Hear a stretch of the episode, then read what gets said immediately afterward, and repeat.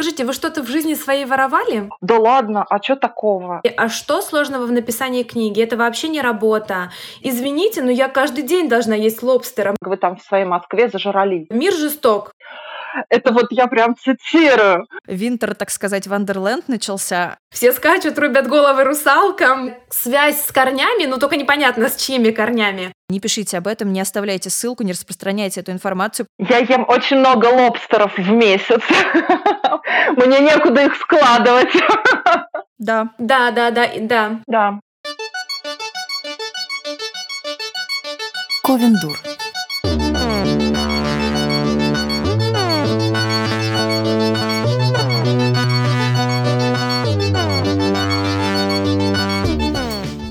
Всем привет! С вами Ковендур. Привет! Привет! Я Марина Казинаки. Э, мы решили в этот раз наконец-то рассказать немножечко о себе. Я автор э, серии книг «По ту сторону реки» и романа «Наша рыбка». Э, также я иллюстратор и в том числе рисую иллюстрации для книг и обложечки. Например, серия «Ведьмин сад», издательства АСТ, мои обложки. Также я снимала э, портреты для обложек, э, в том числе вот для Сашиной книжечки, например. Я Евгения Спащенко, а, автор нескольких сказочных книг, но, к сожалению, сказку о невесте Полоза и Кейптаун, которого нет, сейчас купить нельзя. А, но я надеюсь на скорое их переиздание. Как только у меня будут какие-то новости, я вам обязательно скажу об этом. А, также я автор диалогии «Терновая ведьма». Первая книга уже год как продается во всех э, российских магазинах или русских. Как это правильно, кстати, говорить? Все правильно. Окей, все в этом мире правильно. А вот вторая терновая ведьма, по идее, должна выйти в феврале. Это уже такая полуофициальная информация. Как только у меня появится дата, я тоже всем сообщу. А, всем привет, я Саша Степанова, автор диалогии «Двоедушник» и «Вечных истин» а, издательства СТ. Кроме этого, у меня есть детская книжка, она называется «Ключ от послезавтра». А, она вышла в серии «Ключ от послезавтра». И все эти книги можно купить в магазинах и почитать. Сегодня с нами нету пряши, но давайте немножко про Олю тоже расскажем, потому что то как так, вдруг как будто бы ее вообще нет. а она есть. Оля Птицева, автор э, «Там, где цветет полынь». Это последний из вышедших ее книг. Перед этим была дилогия э, «После огня и между огней». А, также у Оли есть несколько книжек сам издат, да, у нее есть э, сборники стихов и есть фаза мертвого сна. И вот мы ждем со дня на день ее первую часть ее новой идеологии Сестры озерных вод. Кстати, для них тоже рисовала обложку я. И если э, я не ошибаюсь, сегодня официальная дата выхода этой книги. Э, конечно, О, выйдет э, подкаст э, позже на неделю, но насколько я помню, э, что вот выход у нее сегодня. Так что ждем, ждем, ждем. И поздравляем, Мне кажется, поздравляем. Поздравляем. Пряша с нами сегодня нет, потому что она пошла за винишком. Вчера она выиграла в нашем голосовании. Ну, мы с ней... Э, самая бесячая дева Ковина Дур. Мы с ней там как-то близко очень находимся. Я, конечно, вообще расстроилась, что столько людей. Я бешу стольких людей.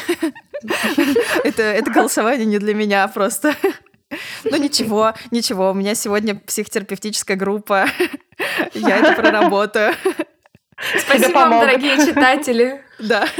Сегодня мы хотим поговорить о на... воровстве. А, да, об очень актуальной теме, я думаю, не только для нас, о пиратстве, книжном пиратстве и не Вы только знаете, книжном да, пиратстве. Да, эта тема прям возникла у нас как-то снова одновременно, да, какой-то волной такой вот всплыла опять у всех, мы прям как-то синхронизируемся в этом смысле, поэтому давайте, девчонки, я знаю, что у вас есть что рассказать. Я вообще хочу рассказать о воровстве в целом. Скажите, вы что-то в жизни своей воровали? Может быть, в детстве? Там я, потому что у меня есть жуткая знаете? история. Как обычно, мы ее вырежем, если что, потом. Нет. Э, я вспомнила, как раз когда у нас вся эта тема возникла, в который раз, а, как я маленькая воровала конфеты со склада своего дяди. У моего дяди был магазин, он занимался торговлей, у него были конфеты, печенье. Я время от времени заходила на склад и подворовывала конфеты. Мне было мало лет, вот, но я просто думала, вот лежит целая куча бесхозных конфет. Бесхозных. Если я возьму одну, никто же не узнает. А, но потом однажды меня поймали на этом деле, мне было очень стыдно. Э, но мне, наверное, было лет 10. И меня строго отчитали э, и спросили, зачем я это делаю. Можно же попросить. И я подумала, ну да, это как-то странно. Вот, но в тот момент мне прям стало стыдно, я поняла, что воровать плохо. Вот, и перестала брать конфеты. Мне их просто мама стала покупать у дяди на складе. В общем-то, к чему мы это все? Э, я быстро озвучу нашу тему, э, чтобы она была понятна людям, которые не следят за нашими соцсетями. Э, сейчас совершенно распространенным нормальным явлением является скачивание книжек бесплатно скачивание uh-huh. электронных версий. И часто люди это делают не со зла, а просто даже не задумываясь о том, какой э, вред они этим наносят автору и наносят ли они вред. Вот на самом деле мы сейчас здесь все собрались, и у нас есть разные мнения на этот счет, потому что вот э, мы даже как-то однажды поспорили с Сашей, да, на, да. Э, на эту тему. Давайте э, да. я быстренько выскажу коротко свое мнение вообще, как, как я это вижу, и общую такую ситуацию, но потом э, подискутируем. А, дело mm-hmm. в том, что э, проданная электронная версия книжки считается ну, проданным экземпляром э, для автора. И для молодого автора, э, который только начинает свой вот издательский этот путь, очень важно именно количество проданных книг, потому что книги, э, которые плохо продаются, они действительно могут перекрыть ему дальнейший вот путь весь этот, потому что у издательств есть база общая по продажам книг автора, и если его книги плохо продавались, это, конечно, на нем сильно сказывается. Естественно, в первую очередь речь идет о книгах бумажных, но э, электронная версия, проданная официально, тоже является этим вот экземпляром. Э, соответственно, когда авторы просят вас покупать электронные книги, а не скачивать их, это не идет речь о заработке. Конечно, с продажи электронных книг, как, в общем-то, и с продажи бумажных книг, автор получает, ну, правда, очень-очень маленькие деньги. Здесь э, дело очень не в деньгах, не в, жа- да, не в жадности, не в каком-то э, эгоизме, эгоизме, а авторы этим самым просят э, читателей э, как бы дать ему возможности сдаваться дальше. Э, и тут стоит разобраться, насколько это действительно серьезно, правда ли это работает, и правда ли скачанные книги бесплатно мешают автору. А, да, на самом деле я прекрасно помню это вот нашу эту беседу, э, нашу дискуссию, и я тогда говорила о том, что да ладно, а что такого? Ну, пусть а, люди э, скачивают, да, да там читают по-любому, да? а лишь бы читали, да. То есть для меня было главное, во-первых, это. Во-вторых, вся эта борьба действительно казалась мне э, борьбой с ветряными мельницами, потому что, ну, невозможно, наверное, как-то это реально побороть. Невозможно автору отслеживать это все, невозможно э, писать всем да, этим э, пиратским сайтам, чтобы они убирали твой текст. И, ну, мне кажется, это просто, ну, это невозможно. Это не работает. Тем более, что по большей части тебя просто игнорируют, ты не можешь доказать свое авторское право никаким mm-hmm. образом, да, ты не можешь его подтвердить, и тебя просто посылают, э, грубо говоря, нахер. Но так и есть. А, да, так и есть. Но совсем, совсем недавно я как и поменяла очень резко свое мнение, и я согласна теперь э, вот с Женей и с тобой, Марин, потому что я наткнулась на пост в соцсети, где девушка писала о том, что ей очень понравилась моя книга. А, она прям очень ей понравилась. Она написала хороший отзыв, там, с красивой фотографией. Не книги, естественно, потому что книгу она скачала, и вдобавок она предоставляла информацию, где можно скачать. То есть вот такая mm-hmm. была вот ситуация. Я не то, что обычно я прохожу мимо, но тут я как-то откомментировала, что пожалуйста, спасибо за отзыв, но, пожалуйста, не надо больше так делать, да, не надо скачивать книги, потому что я как бы, авторы их пишут, стараются и работают. И в ответ я получила очень такую выраженную негативную реакцию во-первых, мне кажется, она не сразу поняла, что я, собственно, автор. Это было довольно забавно, она стала со мной спорить. И потом, когда уже, видимо, разобралась, она мне просто перестала отвечать. Но суть в том, что люди очень активно отстаивают свое право на скачивание. То есть это не то, что ты украл и чувствуешь какую-то вину, а ты украл, и ты доказываешь, что ты имеешь на это право что а чего такого-то? И ты автор, сиди, молчи, и куда ты лезешь, и, и, и все mm-hmm. будут скачивать, и всем скажу, чтобы скачали. Не просто чего такого, а там были такие странные аргументы из серии «А что сложного в написании книги? Это вообще не работа». Это Или «Я вас да. умоляю, такое чувство, что автор чего-то недополучит, если я скачаю эту книгу». Из чего я делаю вывод, что люди правда не знают. Э, некоторые люди не знают, и когда ты им рассказываешь, агрессивно к этому относятся, а некоторые прям прозревают, такие «Чё, правда?» Да. Ну, поэтому, э, поэтому в том числе мы записываем этот подкаст, потому что хочется рассказать, ну, потому что я раньше тоже была в числе людей, которые качают пиратские книги когда-то давно. Я вообще об этом не задумывалась, да, я правда. Тоже, да. Да. А... И еще мне кажется, Саша очень мягко вначале ответила девушке. Она написала, что окей, вы скачали пиратскую, хорошо, читайте, но хотя бы не пишите об этом и не распространяйте да. информацию для других людей. Ну, раз уже скачали, ну, просто не пишите об этом, промолчите. Я еще хотела сказать, вот пока слушала Женю, внезапно так у меня отрефлексировалось, что на самом деле я, как автор, да, с одной стороны, я об этом говорю, с другой стороны, у меня такое чувство вины, что я об этом говорю, как будто а, действительно, я прошу о чем-то, стою с протянутой рукой на паперте, вы там, пожалуйста, подайте мне, скачайте мою книгу. И вот это прям дико странно и дико неправильно, но это есть, и мне кажется, это вот какая-то прям такая социальная штука.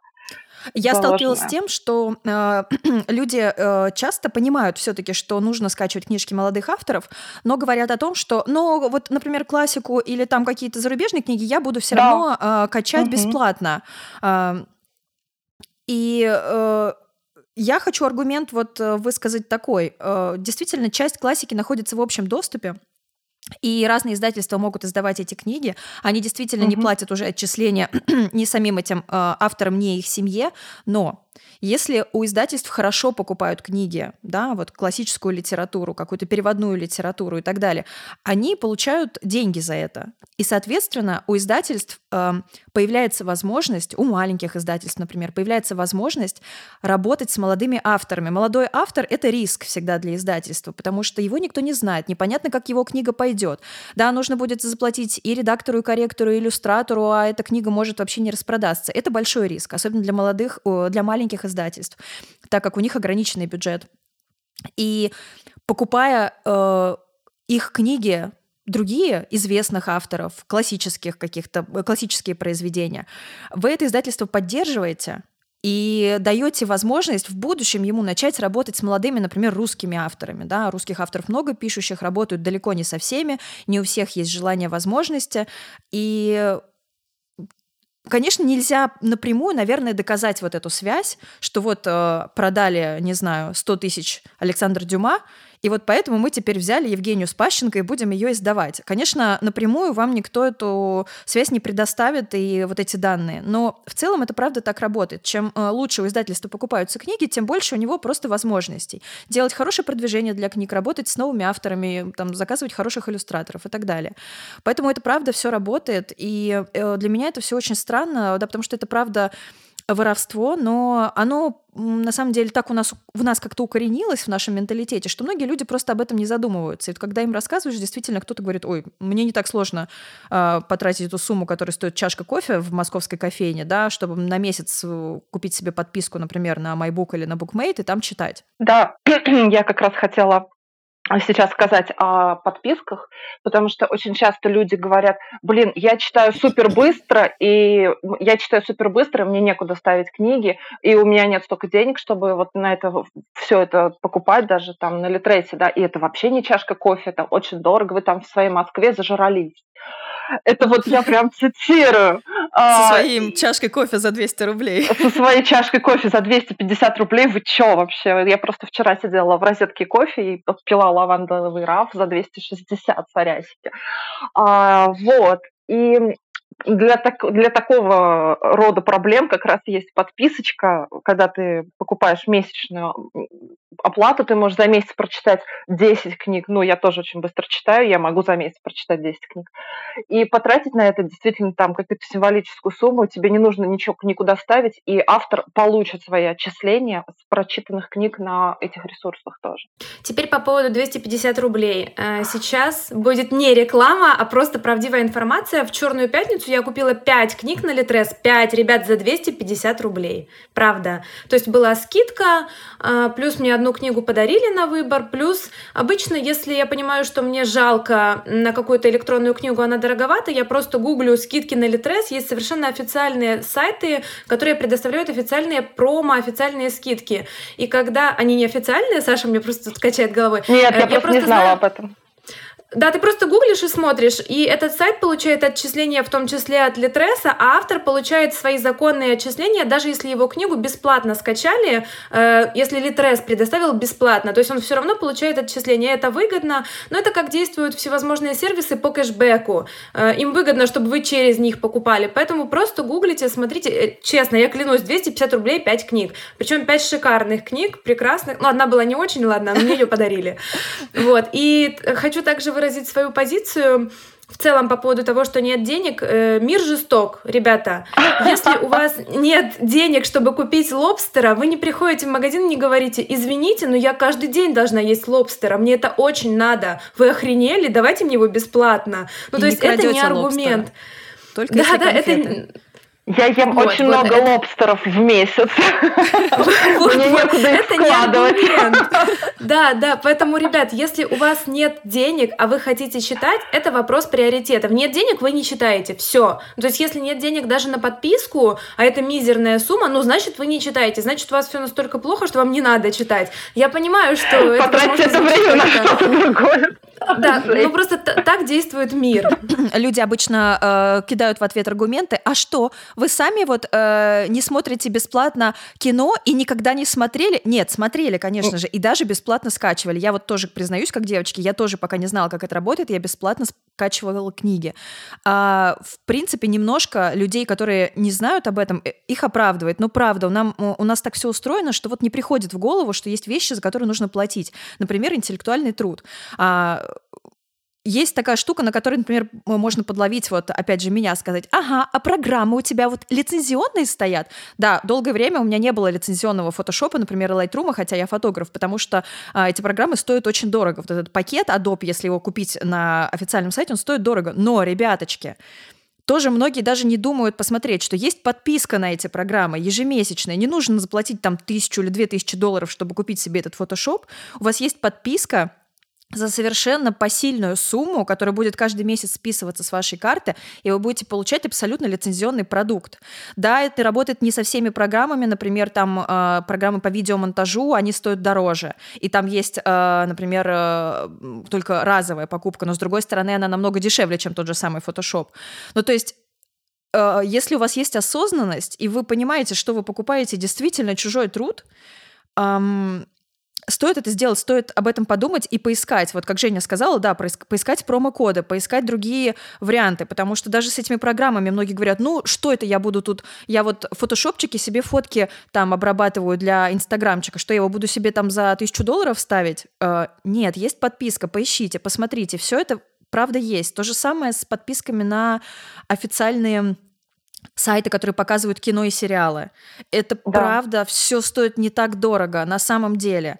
Э, эти деньги не настолько заметны, мы их правда вот часто транжирим ни на что, на какой-то там кофе, там чай, там какой-то какой-то сэндвич и еще что-то. Это, э, это ваш э, вклад в ваш досуг, ваш интеллект, ваше развитие, в то, что вы делаете. Действительно, этот Photoshop и Lightroom становится гораздо ценнее, когда ты его оплачиваешь, когда ты понимаешь, что это часть твоей работы, это дает тебе возможность брать больше денег за твою работу, как бы не чувствуя вины. Мы же часто не можем за свою работу, вот творческую, поставить нормальную сумму, потому что испытываем какую-то вот действительно вину, что, ну, я же вроде ничего такого не делаю, ну, подумаешь, книжечку три года писать, ой, ну ладно, это же так приятно, э, как бы, да, то, что ты в это время не можешь нормально работать, и тебе часто там по поесть не на что купить, э, ты про это вот в этот момент как-то перестаешь думать. То же самое абсолютно с фотографиями видео. Когда ты покупаешь видеопрограмму за 20 тысяч рублей, да, для монтажа видео, а, ты, например, к своему YouTube начинаешь относиться по-другому. Ты думаешь, так, надо теперь точно раз в неделю снимать видео, а, потому что потом их можно монетизировать, потому что мне есть за что их монетизировать, я покупаю программы, да, и я делаю хороший качественный контент, и я его делаю регулярно. А когда у тебя это все бесплатно, ты такой серединки на половинку, где-то там что-то скачнул, где-то на месяц на свой, на свой ютубчик э, э, забил, и, и, и, и вот так вот это вот все работает. И, к сожалению, настолько это укоренившаяся проблема, что до многих людей вообще не доходит, зачем платить, зачем автору платить за книгу авторы зажрались, они же там получают 50% с проданной книги, то есть как люди высчитывают, что книжка продается, например, в магазине за 400 рублей, значит, 200 рублей с нее получает автор. Правда так многие Нет, думают? ребята, нет. Нет. Ну, то есть, чтобы вы примерно Нет. понимали, с проданной книги, ну, может 10 рублей автор получить, ну, там, не знаю, ну, 15, наверное, там, вот как-то. Ну, Это я могу озвучить, сколько на Ридеро получала. У меня, мне кажется, сейчас с бумажной книги было 9 рублей, потому что очень высокая себестоимость книги, и нужно было минимальную поставить сумму роялти, а с электронной можно было поставить побольше, там где-то до 20% могло доходить, потому что нет себестоимости книги, по сути, то есть тебе не нужно за производство Но это причем у Ридеро, получается, что у нас... У Официально вот э, мы связаны с Литресом, и у нас, конечно, там сумма намного меньше. Естественно, да, да, да. ну потому что на Ридеро... Копейки, да, да, потому что на Ридеро это как раз твой основной заработок, и этим они и берут, что вот вы можете... Но это тоже копейки, то есть эти 20% это за вычетом еще налогов, э, всего-всего, и в итоге, ну там смешные суммы тоже получаются. Поэтому, да, вот так. Марина сказала очень вообще хорошее слово, которое, мне кажется, имеет значение даже не только к пиратству, а вообще к жизни, да, осознанность. Вот у нас осознанность прямо хромает очень по многим сферам. И если бы было что-то с этим как-то получше, то, наверное, не было бы вообще таких проблем. Про осознанность как раз э, еще забавная мысль. А что если я куплю книгу, а мне она не понравится? Ребят, ну вот, не знаю, если вы пробуете какой-то экзотический фрукт в магазине, он вам не нравится, вы же не приносите его назад, не говорите, слушайте, мне не понравилось, заберите, верните мне деньги. Это ваша ответственность. Окей, не понравилось, вы просто больше не скачиваете этого автора. Или, ну, делаете для себя какие-то выводы по поводу жанра, по поводу книги. Подождите, но сейчас, во-первых, да, есть ознакомительный, ознакомительный фрагмент фрагмент. Он висит почти на всех сайтах. Вот я недавно скачала э, бесплатно ознакомительный фрагмент книги, которую хочу прочитать. Я прочитала ознакомительный фрагмент, пошла и купила ее на Литресе. Да, меня устроил этот фрагмент, мне не очень понравился перевод, но я подумала, что я хочу ее дочитать. Все нормально, я пошла и купила.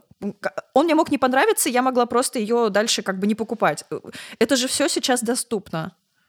Кстати, да. я тоже все время качаю ознакомительные фрагменты, меня это выручает. Они довольно большие. Они довольно большие, там, там цел там глава, две, три, может быть. Ну, то есть это правда большой кусок, по которому ты правда все можешь понять. У нас да. есть какая-то еще вот э, э, садомазохическая тоже штука, мазохическая, наверное, скорее, заложенная, то, что вот книга не нравится, но надо ее дочитать до конца и потом вот еще высказать свою фи, какую гадость я купил. По ознакомительному фрагменту, опять же, можно понять, нравится или нет, и не обязательно дочитывать. Правда, это, это вот такая вот истина. Не обязательно дочитывать книгу, которая не нравится. И как раз не будет вот этих вот потраченных денег и э, негативных эмоций после этого. Так что мне кажется... Злости на автора.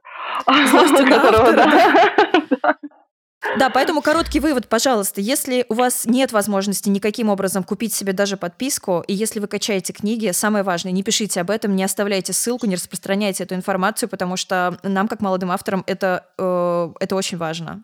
Не отмечайте нас на таких постах, пожалуйста. Это боль, пожалуйста, да.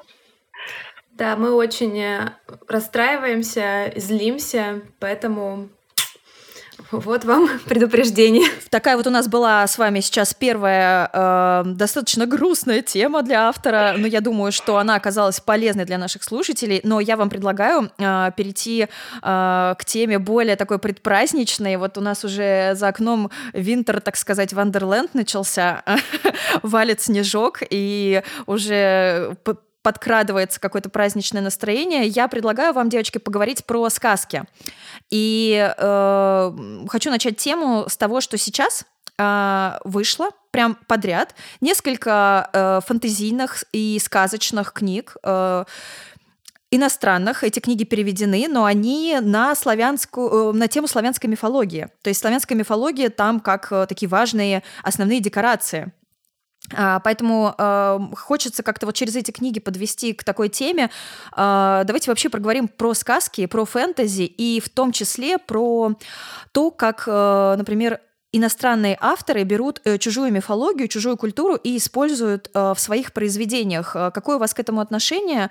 Что вообще по этому поводу думали? И есть ли, может быть, произведения, которые вам нравятся такого рода? И писали ли вы что-то сами, используя чужие, чужие вот корни и такие культурные пласты? Я как раз недавно прочла книгу иностранного автора, которая обращается к славянской мифологии, к славянскому фольклору, и у меня создалось такое впечатление, что человек немного не в теме. Притом, э, я знаю, что он на самом деле в теме настолько, насколько это возможно, но я понимаю, что когда нет этого исторического и культурного контекста с рождения, когда ты не погружен, ты просто не способен душой воспринять сказки, так как я человек, который пишет сказки, и, э, в принципе, мне кажется, по жизни я сказочник, ну так случается, складывается, что э, везде мне чудятся сказочные истории, они меня вдохновляют больше остальных. Э, просто, ну, видимо, от рождения так сложилось. Э, я прям это очень чувствую. И мне поэтому очень печально, потому что наши сказки прекрасны, и они искажаются, когда они говорят вот так. Э, они грозят превратиться в фэнтези. Когда я говорю фэнтези, я сейчас имею в виду такую не супер качественную литературу, потому что изначально это фэнтези хороший жанр, мы об этом поговорим. Ну вот просто засилие таких низкопробных текстов, оно его превращает просто в какой-то шлак, простите.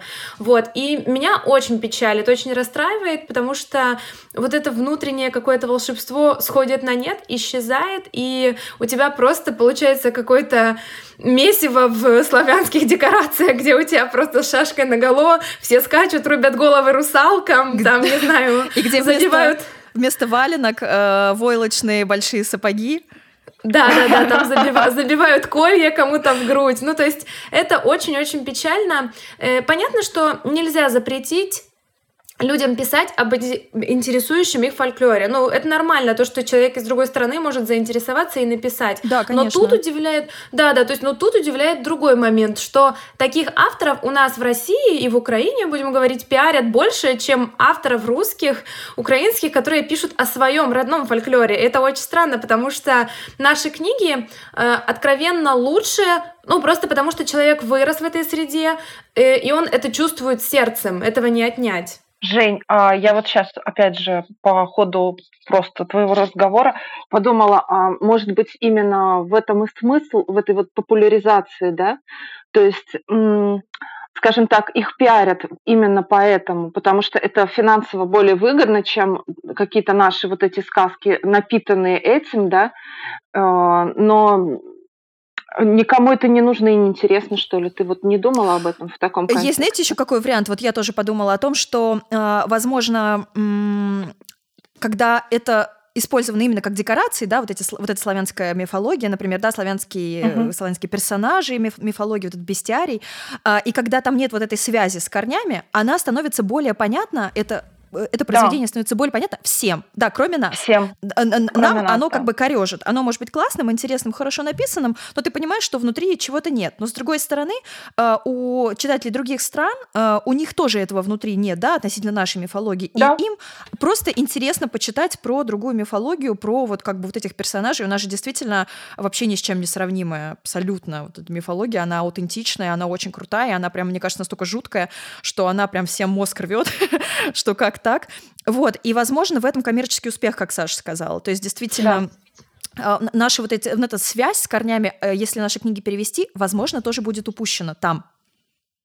Ну, отвечая Саше, я думаю, безусловно, это маркетинговый ход, э, да, когда берутся просто декорации, но эта книга была заявлена как сказка, не как фэнтези. Uh-huh. И изначально в ней имелась некая такая связь с корнями, но только непонятно с чьими корнями.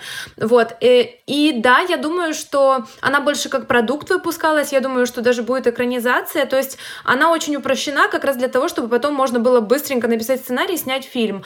Но при этом э, я не считаю, что сказка, сказочная обычный текст, он менее э, выгоден с точки зрения маркетинга, продаж, продвижения, просто нужно его правильно пиарить, потому что э, хотя бы на территории вот постсоветских стран мы же понимаем, что есть наша сказка, ее можно продать, ее будут читать, но это видно хотя бы там по моим книгам, которые я продаю через Ридеро, ничего для этого не делаю, и все время находятся люди, которые хотят, которые читают, пишут отзывы.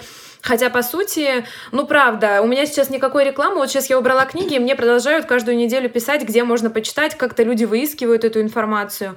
Я думаю, дело просто э, в какой-то вообще искаженности нашего книжного рынка, в том, что никто вообще ничего не делает, никого не пиарит. Просто мне очень странно, э, почему как раз у нас этих авторов пиарят как таких сказочников русских, но это не так на самом деле.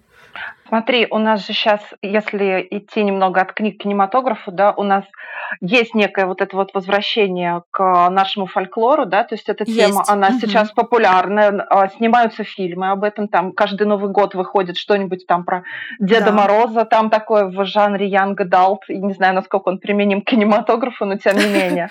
И все это тоже, ты знаешь, настолько утрировано, несмотря на то, что, казалось бы, это наше, но э, это делается абсолютно по-западному, это делается абсолютно кондово, да. И вот, к сожалению, такая тенденция, она действительно есть. И я не знаю, наши вот люди, которые смотрят это, которые не погружены, которые не, не скажем так, ну, не настолько глубоко в это вникают, вот как вы, э, люди, которые пишут сказки, да, то есть, ну, для них это уровень такой и останется нормальный, вот, сказка-сказка, да. Давайте чуть-чуть поговорим про разницу сказки и фэнтези, потому что для меня это больной вопрос. Э, я объясню, почему. Я расскажу про отзывы, которые, э, по которым я это вижу и очень остро реагирую, но сначала поговорим про разницу. Да? Сказка и фэнтези — это э, разные книги. Сказка в любом случае, даже если это сейчас современная сказка, даже если она выходит там трехтомником, например, у нее совершенно другой посыл. Сказка, она всегда притчева. В сказке герои — это метафоры. Это я буду сейчас на примере Жениной э, говорить «Терновой ведьмы», потому что это вот типичная сказка, э, где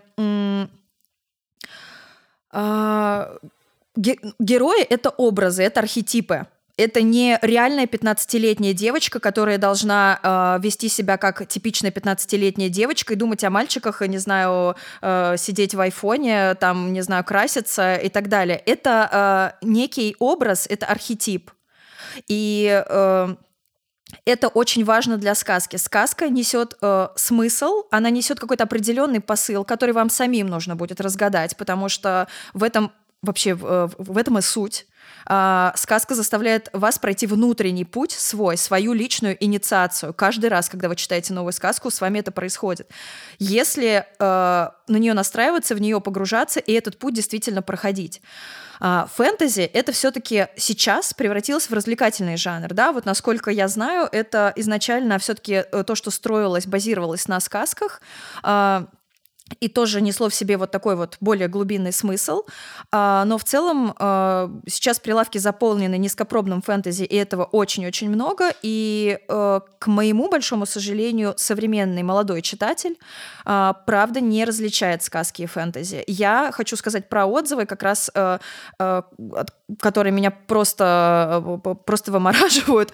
Это как раз, когда, например, отзывы на «Терновую ведьму» из тех, которые я читала, люди пытаются применить к ней фантазийный канон и сказать, угу. да для 15-летней она ведет себя совершенно не так, да она вот что, да ее хотят выдать замуж, да какой замуж, да ей 15, да там что-то, а, до 15-летней не могут думать вот так и вот так. Эм, почему-то обращается внимание не на то, абсолютно, неважно, сколько ей там лет. То есть 15-летний а, — это такой некий вот образ, да, это не, некий возраст вот этой фертильности, который в сказках используется чаще всего. А, то есть если по ту сторону реки, например, еще действительно можно назвать фэнтези, хотя я ее воспринимаю как сказка, но э, там есть фэнтезийные каноны, хотя которые в нашей книге нарушены очень сильно, и, наверное, поэтому она и как фэнтези тоже многим совершенно не идет, и люди вообще не понимают по ту сторону реки, это вообще что такое. И не сказка, и не фэнтези вообще непонятно что, потому что для меня все-таки это больше сказка. Но там правда, и вот то, что они обучаются колдовству и так далее, много вот фэнтезийных вот этих клише, который мне хотелось взять и потом разрушить. Но окей, но вот когда э, именно сказки пытаются читать э, как фэнтези, мне прям больно. И вот то, что ты сейчас говорила, да, Женя говорила на самом деле вам про книгу «Медведь и соловей», э, переводную, э, которая тоже начинается как сказка, а потом превращается по сюжету в фэнтези. Э, вот эти, от того, что эти жанры смешиваются, э, я страдаю. Я тоже страдаю очень сильно. Э, сказка — это, знаете, вот если сравнивать с религиозными книгами, да, с, э, с священными писаниями, сказка — это как Ветхий Завет, да, где слишком все метафорично и вообще ничего нельзя трактовать буквально. А фэнтези — это в какой-то степени как Новый Завет, где есть... Э, э сюжет. Такой, и, и сюжет, и образ э, маленького такого человека, такого мессии э, из, из простых, скажем так, который э, идет и спасает э, мир, да, тут он, значит, от грехов нас всех э, как бы э, избавляет, а в фэнтези каноничном, да, как Фродо несет это кольцо, и после этого он уже больше не будет прежним, он уже не среди своих, он уже не среди людей или там хоббитов и так далее. Вот как бы вот настолько это проразное. Э, я согласна с Мари. Я часто ищу отличия или различия, не знаю как, не знаю как сказать по-русски, э, сказки от фэнтези, но э, в каких-то источниках достоверных не нахожу, и приходится выводить свой канон, вообще какие-то свои правила. Э, да, действительно, сказка в первую очередь обращается к какому-то огромному объему информации, который у нас есть в подсознании, просто потому что у нас есть связь с нашими предками. И она всегда пишется из уважения вот к древнему, поэтому ты не можешь написать сказку, если у тебя внутри нет этого чувства. Ты можешь написать фэнтези, фэнтези, ты можешь изучить, ты можешь написать как бы что-то по мотивам, но если ты не понимаешь, все, сказки не получится.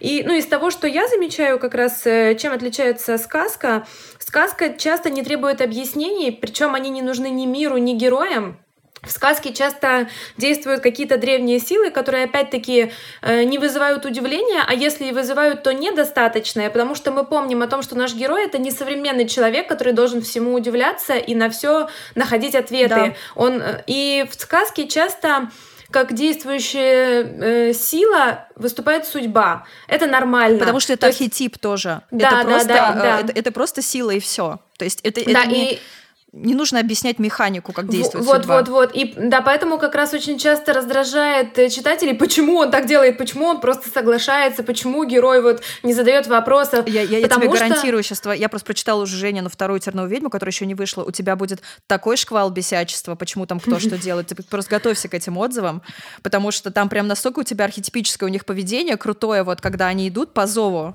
просто по вот этому пути. Но э, и, и это не требует объяснений, но читателю фэнтези нужны будут объяснения. Почему? Вот, вот, ну и невозможно объяснить, почему, потому что ты только можешь сказать, ну так надо, ребят, понимаете, так надо, ты должен пройти этот путь вместе с героем. Э, также часто герои не рефлексируют так, как это делал бы человек, который попал бы в волшебный мир. И это вот как раз ее отличает от фэнтези, потому что фэнтези сейчас, это, знаете, а, некий такой волшебный антураж для современного человека, вот чтобы его развлечь. А сказка нет, это не волшебный антураж, это то, что тебя погружает в атмосферу. И мне кажется, что в сказке важны, в принципе, не персонажи, как лица, как герои, не приключения, как набор действий, а исключительно то состояние, в которое она тебя погружает. Да. Но это правда так. Да, да. Поэтому сказка может быть линейной, поэтому часто пишут, автор не постарался, там нет никакого развития сюжета, я всю интригу разгадала в начале. Дело не в интриге. Дело в том, что переживает герой и что он заставляет тебя переживать, вот как раз возвращая тебя к какому-то древнему знанию. Возможно, это звучит банально, но это правда так. Ну, я прям, ну, невозможно это объяснить, если человек этого не понимает. И тут как раз вот про несоблюдение законов каких-то физики и просто законов, про какие-то непонятности, несоответствия. Ну, правда, пряша, это не важно. где вода, пряша? А, Куда ты тело, дела воду? Куда тело двоедушника? Вот. И да, к сожалению, очень-очень расстраивает то, что из такого крутого жанра фэнтези, ну, как у Толкина, моего любимейшего, превратилась э, в какую-то просто огромные стотомники, просто какие-то кладбища текста, где у тебя берется привычный мир, там с эльфами, еще с кем-то, и у тебя просто персонажи постоянно скачут, прыгают, дерутся, там занимаются сексом. С э, драконами. Создается... С драконами. С драконами, да. И создается впечатление, что все это уже было. Причем, знаете, когда ты читаешь сказку, у тебя тоже создается впечатление, что это все было, но это правильное впечатление, оно тебя как раз возвращает в нужное состояние. Ты понимаешь, это было, и от этого я становлюсь счастливее. Это, это было, но это было со мной в прошлой жизни. Вот так да, вот. Да, да, да, да, да. А когда ты читаешь такое низкопробное фэнтези, ты такой, боже, это было уже сто раз, это совсем не интересно. Уберите дракона, принесите мне, я не знаю, Вампира. получеловека, полулеопарда. Это уже тоже было. Вот, вот. Короче, это правда боль, когда твою книгу пытаются читать как фэнтези, и мне кажется, когда я и когда Мари говорим о том, что наши книги не фэнтези, а сказка, это не имеется в виду, я не пишу дерьмо и фэнтези, ребята. Нет, я нормально отношусь к фэнтези. Ну просто это, это просто факт, констатация факта. Если вы будете читать как фэнтези, скорее всего, если вы любите фэнтези, много прочли, вы разочаруетесь. Но вам покажется скучным, там, не знаю, непонятным, нелогичным. Вот и все. Это как бы единственное, что хочется по этому поводу сказать. Ну, я как человек, который, в общем-то, сказки не пишет, но тем не менее, двоедушник, он же фольклорный персонаж, да, но у меня получилось Абсолютно. именно фэнтези, да, он фольклорный персонаж, но я, да, я могу сказать про свои книги, что это, да, это фэнтези, как бы я тоже не отношусь пренебрежительно никоим образом, вообще, наверное, ни к одному жанру литературному, да, то есть все это имеет место быть. Но, тем не менее, сказки, да, они, конечно, стоят несколько особняком, они, у них, скажем так, другое предназначение, да. Я хочу абсолютно, сейчас немного абсолютно. сказать про именно про терапевтичность сказок, да, потому что с детства мы слушаем сказки, и э, это не просто так, не просто так детям рассказывают сказки, да, можно было бы уже начинать читать фэнтези, но мы этого не делаем. Мы рассказываем сказки своим детям, потому что это именно опосредованная, безопасная, метафорическая форма проработки неких проблем, решения неких конфликтов. И именно то, что пишете вы, вот, мои любимые дуры, это именно так и работает. Вот. Ну, Прекрасно. а вы можете мне тогда сказать э, по поводу по ту сторону реки? Вот э, вам кажется, что это все-таки сказка больше? Давай, для меня, безусловно, да, сказка. Да, да круто, для меня круто. это сказка. Просто однозначно, без совершенно... Вот когда я тебя слушала, что ты говоришь, что там есть фэнтези, да? Для меня абсолютно это без примеси фэнтези, чистая сказка. Я как раз, когда читала «Медведь и соловей», э, все время думала, особенно во второй части книги, о том, что по ту сторону реки это вот как раз настоящая сказка, потому что, невзирая на некие присутствие неких фэнтезийных элементов, все же она направлена на возвращение тебя э, вот в глубинное, во внутреннее. Ну, меня, по крайней мере, всегда возвращает. То есть для меня по ту сторону реки это созерцательная да. история. Да. Она больше о себе, о связи с предками, с природой, о понимании каких-то циклов жизни, о да. добре и зле, но, но не в плане добро такое с зубами страшно и нападает, а зло такое все в сияющих доспехах и в белых тапках. Нет о добре и зле внутри тебя Мне и кажется, об их ты гармонии. перепутала, наоборот сказала. А, да? А, ну, прекрасно, это по Фрейду, да, да. это. Да, да, да, да, да. Зло в ну, белых тапках у нас будет называться так наш подкаст.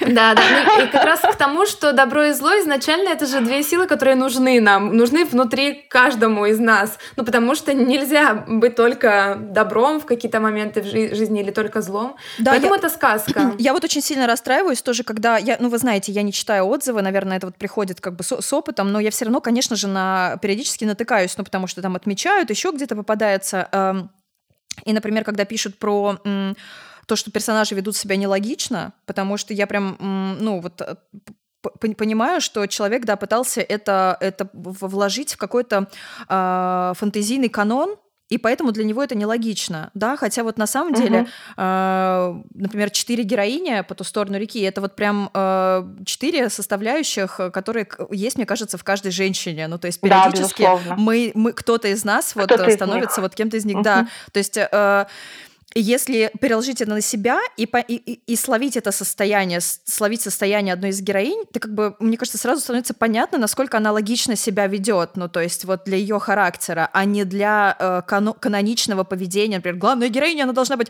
такая, такая, такая и сякая. Ну, то есть, например, почему Полина до сих пор не является там супер какой-то колдуньей, почему вот она не научилась там своей этой э, водяной магии. Ну, ну, ребятушки, ну, некому же ее научить, ну, потому что водяная колдунья это, — это та, та девочка в нас, которая вечно, вечно идет вот по своему пути, ищет свою дорогу.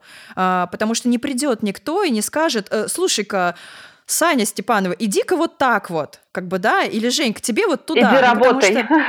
Иди работай, да, Вот, и скорее приходят Митя или Сева и говорят, Женьк, работать не обязательно, вот тебе денег, это Митя. Хорошо. А, а, а Сева говорит что-нибудь Саня. Саня, пойдем, пойдем прогуляемся томно по берегу. Я иду, иду, я уже иду. И, я и уже не будем говорить, чем это закончится.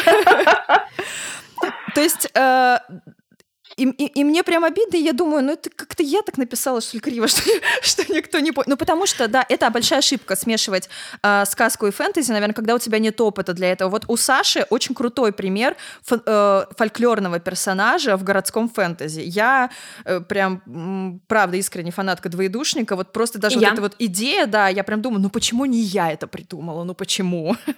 Да, это двоедушник крутой. Слушайте, я думаю, проблема как раз в том, что позиционированием книги книги по-хорошему должно заниматься издательство. Не потому, что автор ленивый, а потому, что у издательства есть опыт. И оно выход, должно, да, аудиторию. Да, и выход, да, угу. и оно понимает лучше автора. Ну, правда, оно же уже много лет работает, как подать книгу. Вот и все. А, оно должно тебе подсказать, какая должна быть аннотация. Кстати, у «Медведя и соловья» ужасная аннотация, она вообще не отражает э, суть и правду книги. Это меня удивило. Ну, то есть это совсем не о том. А, вот. А, как раз Издательство тебе должно подсказать, как ее продавать в магазинах, как проводить презентацию. Ну, правда, я не имею в виду сейчас какие-то огромные планы. Хотя бы просто в двух словах сказать, слушай, мы будем это продавать так-то и так-то. Ну, потому что у тебя нет опыта, как ты это можешь сделать сама? То есть ты просто написала и все. Этим, в общем-то, твоя работа должна была окончиться. Я могу вот на примере по ту сторону реки сказать, да, что позиционирование, например, которое вначале где-то проскальзывало, как там русский Гарри Поттер, оно, угу. да, оно в первую минуту оно привлекает аудиторию, но в следующую минуту аудитория разочаровывается, потому что, ну, от Гарри Поттера там только то, что это подростки, и то, что они э, вообще по ходу своего посвящения обучаются каким-то магическим способностям, хотя эта магия вообще не похожа на магию Гарри Поттера, э, но для тех читателей, которые прям не могут отказаться от клише, они начинают в героях искать прототипов из Гарри Поттера, которые на самом деле не являются прототипами, и у них какая-то картинка не складывается, и им не нравится. Либо они, им не нравится, потому что нет вот этой... Э, Динамики. Э, динамики Гарри Поттера, потому что да. Гарри Поттер это прекрасная динамичная книга, угу. которая тебя захватывает, а по ту сторону реки э, сложно мне про нее самой говорить, что это там прекрасная какая-то, но эта книга не захватывающая, это книга про проживание себя, своего внутреннего я, она медленная, медитативная. Она медитативная, и, да. Да, там нет никакого темного лорда, э, там нет, не знаю, никаких э, соревнований между факультетами, несмотря на то, что там четыре стихии, но это просто невозможно, потому что водяная колдунья одна, а земляных колдунов сто. Я не знаю, вот как, как как, как им можно устроить какое-то соревнование? Ну, что, как бы, это бредово думать в таком ключе. И то есть, с одной стороны, да, наверное, хотели как лучше заполучить аудиторию, но в итоге заполучили аудиторию, которой, которой эта книга не заходит. И вот нужно ли это? Не лучше ли ее было позиционировать как сказка, которую там так давно ждали? А, вот а, сказка, основанная на фольклоре, а, на какой-то нашей мифологии, и, и что это именно сказка, а не фэнтези. Ну вот непонятно, да, вот история не терпит сослагательного наклонения, и проверить это уже невозможно сложно. Непонятно, причем я вижу, что мне в позиционировании очень помогла обложка. Так случилось и со сказкой о невесте Полоза, и с «Терновой ведьмой». Это было интуитивное решение. Э, и круто, что рисовала Мари, потому что все-таки она волшебный человек, и как раз смогла вот эту всю атмосферу отобразить, это правда работает. Часто люди, э, глядя на обложку, понимают, что это что-то сказочное. Вот у них просто что-то включается очень так образно, интуитивно, но они понимают, что это вот не фэнтези, и часто люди, которые ищут сказки, они это считывают, они покупают и не разочаровываются. Я понимаю, что это вот самый-самый главный был мой инструмент продвижения, когда люди видели, которые не знакомы с моим творчеством, со мной на полке ту же «Терновую ведьму», правильные люди, они прям понимали, что это будет что-то такое непонятное, чему нет названия пока что у нас на рынке, но вот то, что мне надо. Брали и как раз мне писали о том, что да, это сказка. К счастью, было довольно много людей, которые поняли, что это сказка, которые там про архетипы писали, я очень рада. Понятно, что были и люди, которые думали, что это фэнтези. И вот как раз я об этом предлагаю поговорить, потому что детские книги часто иллюстрируют просто великолепно. У нас есть множество крутых сказок, красивых или какие-то проверенные книги типа Бажова. Можно угу, найти там угу, несколько угу. разных версий. Не путь ли это как раз к продвижению, к позиционированию взрослых сказок? Я не имею в виду делать там огромные книги полностью только с цветными страницами, хотя и это тоже почему нет. Часто как раз читатели спрашивают, а не будет ли коллекционного издания? И на ответ, что это может быть дорого, они говорят, ничего страшного, мы хотим дорого, ну да, там хотим иметь иметь. Не путь ли это как раз вот к тому, чтобы рассказать правильно о сказках, потому что э, все же рисунок очень помогает нам войти в эту атмосферу. Возможно, так стоит с ними поступать. Я как раз хотела же сказать про иллюстрированные переиздания э, по ту сторону реки, которые просто с, с прекрасными иллюстрациями и я не знаю, очень выиграла, я считаю, от этого, от того, что там появились картинки, картинки Марины это очень хороший действительно путь, и я не думаю, что там взрослый текст, да, каким-то образом можно, не нужно таким образом дополнять. С другой стороны, а вам не кажется, что вот опять же наш читатель из-за, из-за вот нашей скудности этого э, рынка книжного не подготовлен к таким книгам, и что книга, иллюстрированная с какой-то сказочной обложкой, она всегда будет ассоциироваться с детской, и она не будет продаваться именно по этой причине? Вот. Слушай, мне не, не кажется, потому что я смотрю по статистике, что у меня аудитория 18-35. То есть э, угу. нет, ее покупают как раз взрослые люди. Мне кажется, в этом не, про, не проблема. В, фу, проблема не, не в, этом. Проблема не в этом. Но опять же, колечную малечную можно вспомнить, да, какие там потрясающие цветные иллюстрации, которые просто идеально подходят к тексту, и они не детские, глядя на них, можно да. сразу определить, что это не детские картинки, это Но не детская книга. Есть другая деталь. Она продается в пленке запакованная. Иллюстрации Опять не видит да. читатель. Он да, покупает да, 18 да. плюс взрослую книгу. 18 плюс, и вот, да. Э, да, Подожди, я знаю, что Женя, пленке, автор, да? В пленке, да, она расстраивается, mm-hmm. что как раз не могут посмотреть иллюстрации и так далее. С другой стороны, э, возможно, что взрослая аудитория, наоборот, ведется на то, что это взрослая книга, и покупают ее. Опять же, проверить мы пока никак не можем, пока она не перестанет продаваться в пленке, да, и с этими невидимыми иллюстрациями для потенциального покупателя. Э, который именно пришел в книжном ее купить, э, мы не сможем сказать, вот как бы лучше или хуже ей будет. То есть э, я сталкивалась с тем, что люди считают вот такую иллюстрированную книжку детской книжкой. Угу. Правда, такое есть, но это вот мне кажется, действительно большая проблема нашего книжного рынка эм, очень мало каких-то градаций. Вот есть детская, вот есть взрослая, вот есть, э, значит, э, какое-то по, по, да, пошлое любовное фэнтези с драконами, голыми э, тетками, э, такими э, сисечками на обложке и вот как бы какими-то э, смешными дядьками томными. Ну вот как бы как будто бы визуально больше ничего не существует. Конечно, я сейчас утрирую тоже, но вот оно правда вот в сознании, мне кажется, вот так примерно держится, что у тебя такие три секции в книжном магазине.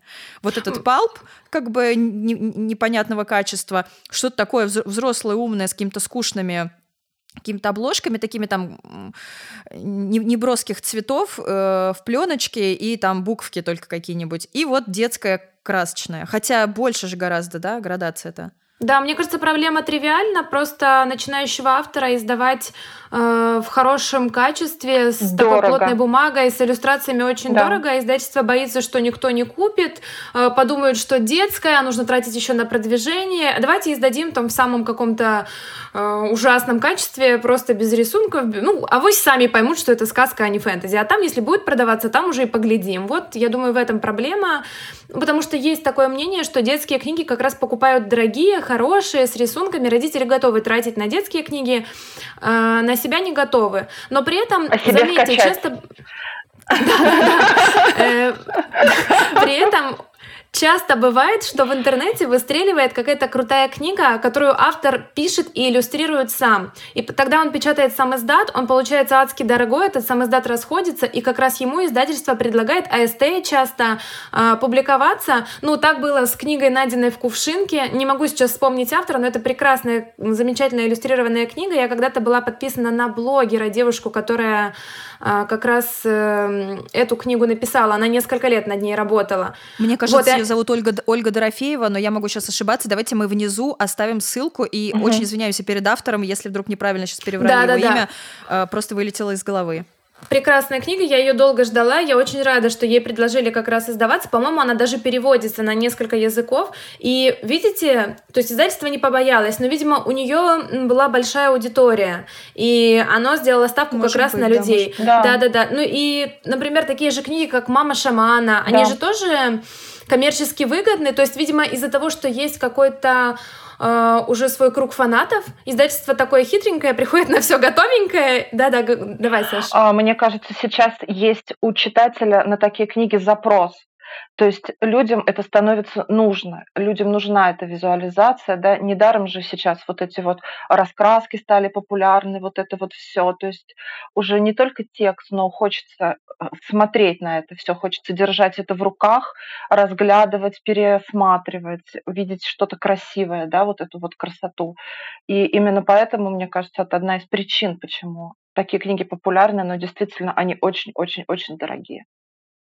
Да, ну то есть получается выход какой? Собрать самостоятельно денег, э, издать в коллаборации с художником книгу самому и дождаться, пока тебе издательство предложит ее переиздать, ну потому что... Ну как вариант а, хотя бы, да.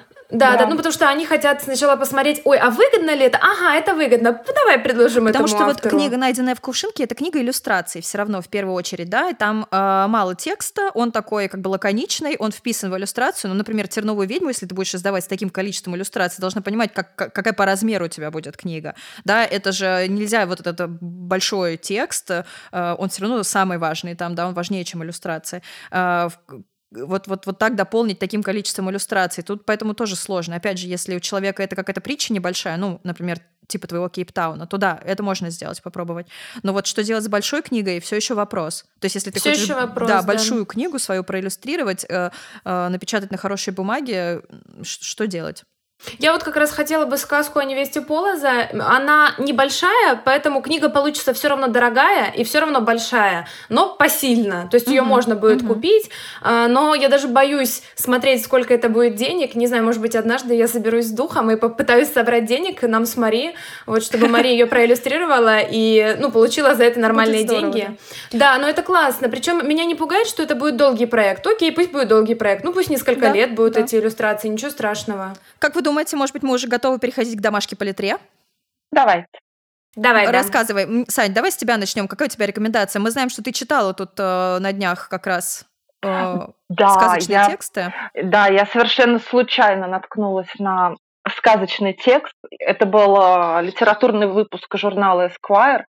Там было много-много-много-много рассказов, но вот именно этот, именно сказочный, я просто за голову схватилась, когда его прочитала. Он назывался «И нарек человек имена всем скотам», автор Евгений Бабушкин.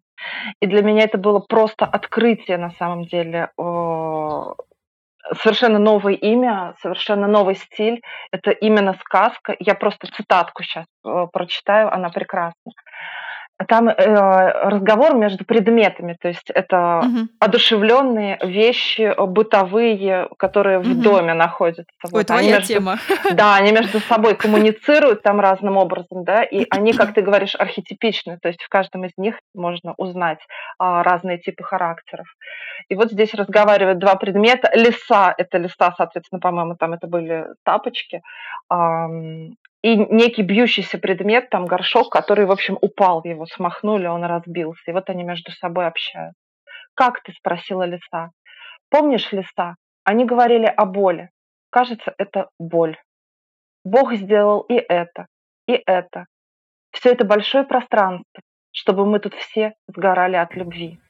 А дьявол сделал так, чтобы мы сидели по углам от ужаса.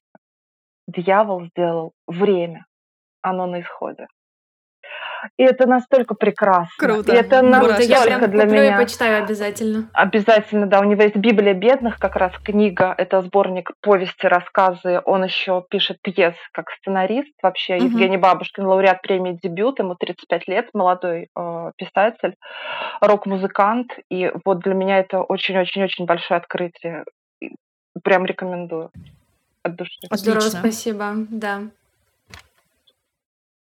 Э, у меня сегодня будет рекомендация. Это такая маленькая книга. Я когда начала думать, что порекомендовать, я прям чуть не захлебнулась, потому что я очень люблю сказочные книги, именно сказочные. Я думаю, это, нет, это, нет, это. Но в итоге я поняла, что нет смысла рекомендовать вам книги типа «Властелина колец», потому что они во всех подборках топ-100, что стоит прочитать, и, скорее всего, вы и так до них дойдете. А я поэтому вам порекомендую сегодня маленькую книжку Мэри Стюарт. Она называется «Маленькая метла». Простите за тавтологию. Прелестно. Э, я очень люблю эту книгу. Я ее, кстати, украла из школьной библиотеки. Опа! Опа! Да.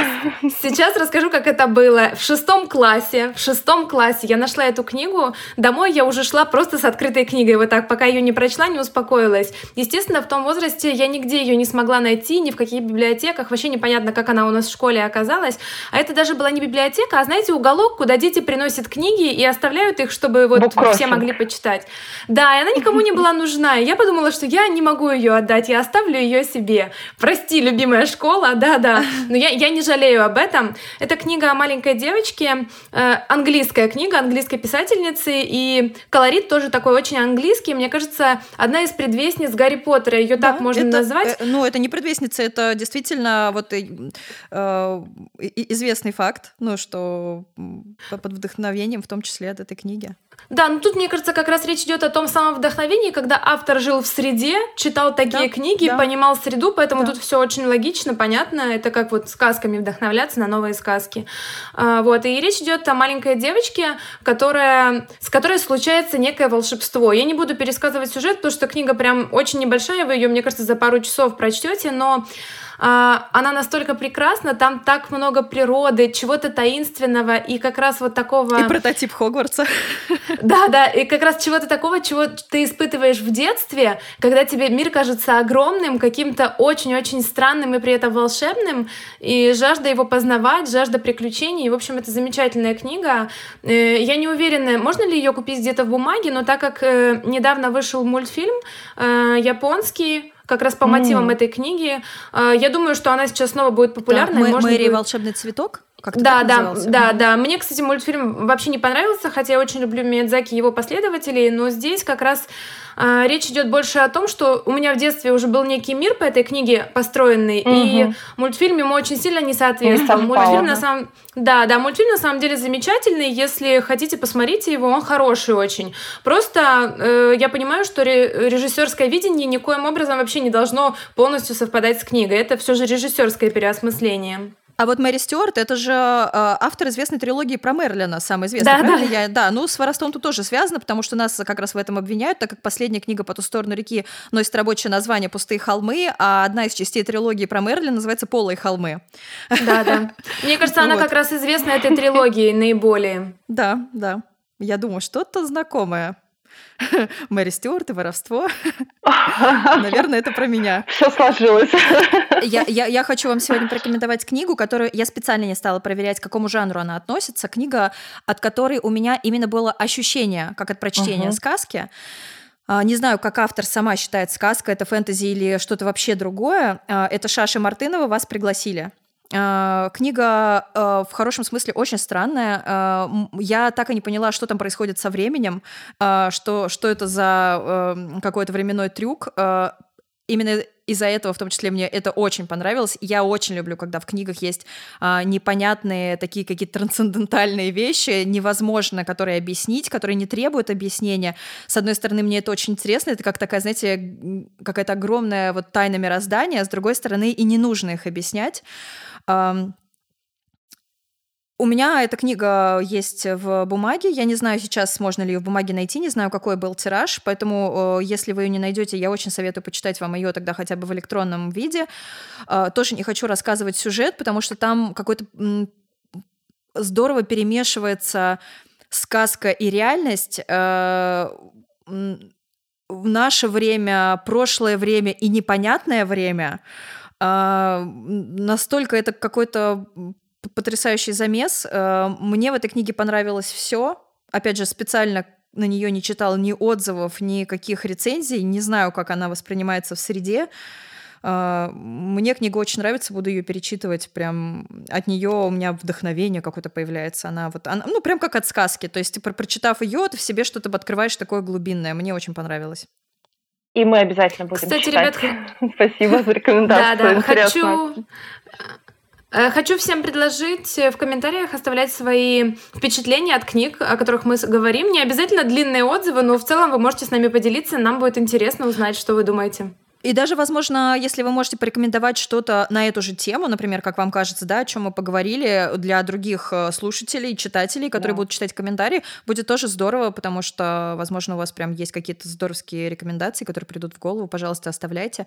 А, я хочу от всех нас э, поблагодарить вас за то, что послушали очередной выпуск нашего подкаста и попросить э, на платформе Apple Podcast ставить нам звездочки писать комментарии, чтобы наш э, подкаст поднимался в топ и был заметным. А, также вы можете в наших группах ВКонтакте и попрошу заметить, на Фейсбуке. Фейсбуке. Она появилась. А, ставить нам тоже сердечки и писать комментарии. И рассказывайте про наш подкаст э, своим друзьям. Будем вам очень благодарны. Спасибо большое вообще за вашу активность. Это очень здорово для нас. И как-то Э, ну, не то чтобы неожиданно, можно даже сказать, потому что здорово же, когда такие эмоции вызывает новое дело для нас. Поэтому, пожалуйста, продолжайте в том же духе. Поддерживайте нас в соцсетях, читайте хорошие книги, слушайте умные мысли. Все, Переда... всем пока, ребят. Всем пока. Передаем привет Пряне, которой с нами сегодня не было. И до встречи в следующем подкасте с очень интересным гостем. Пока-пока. Пока. пока.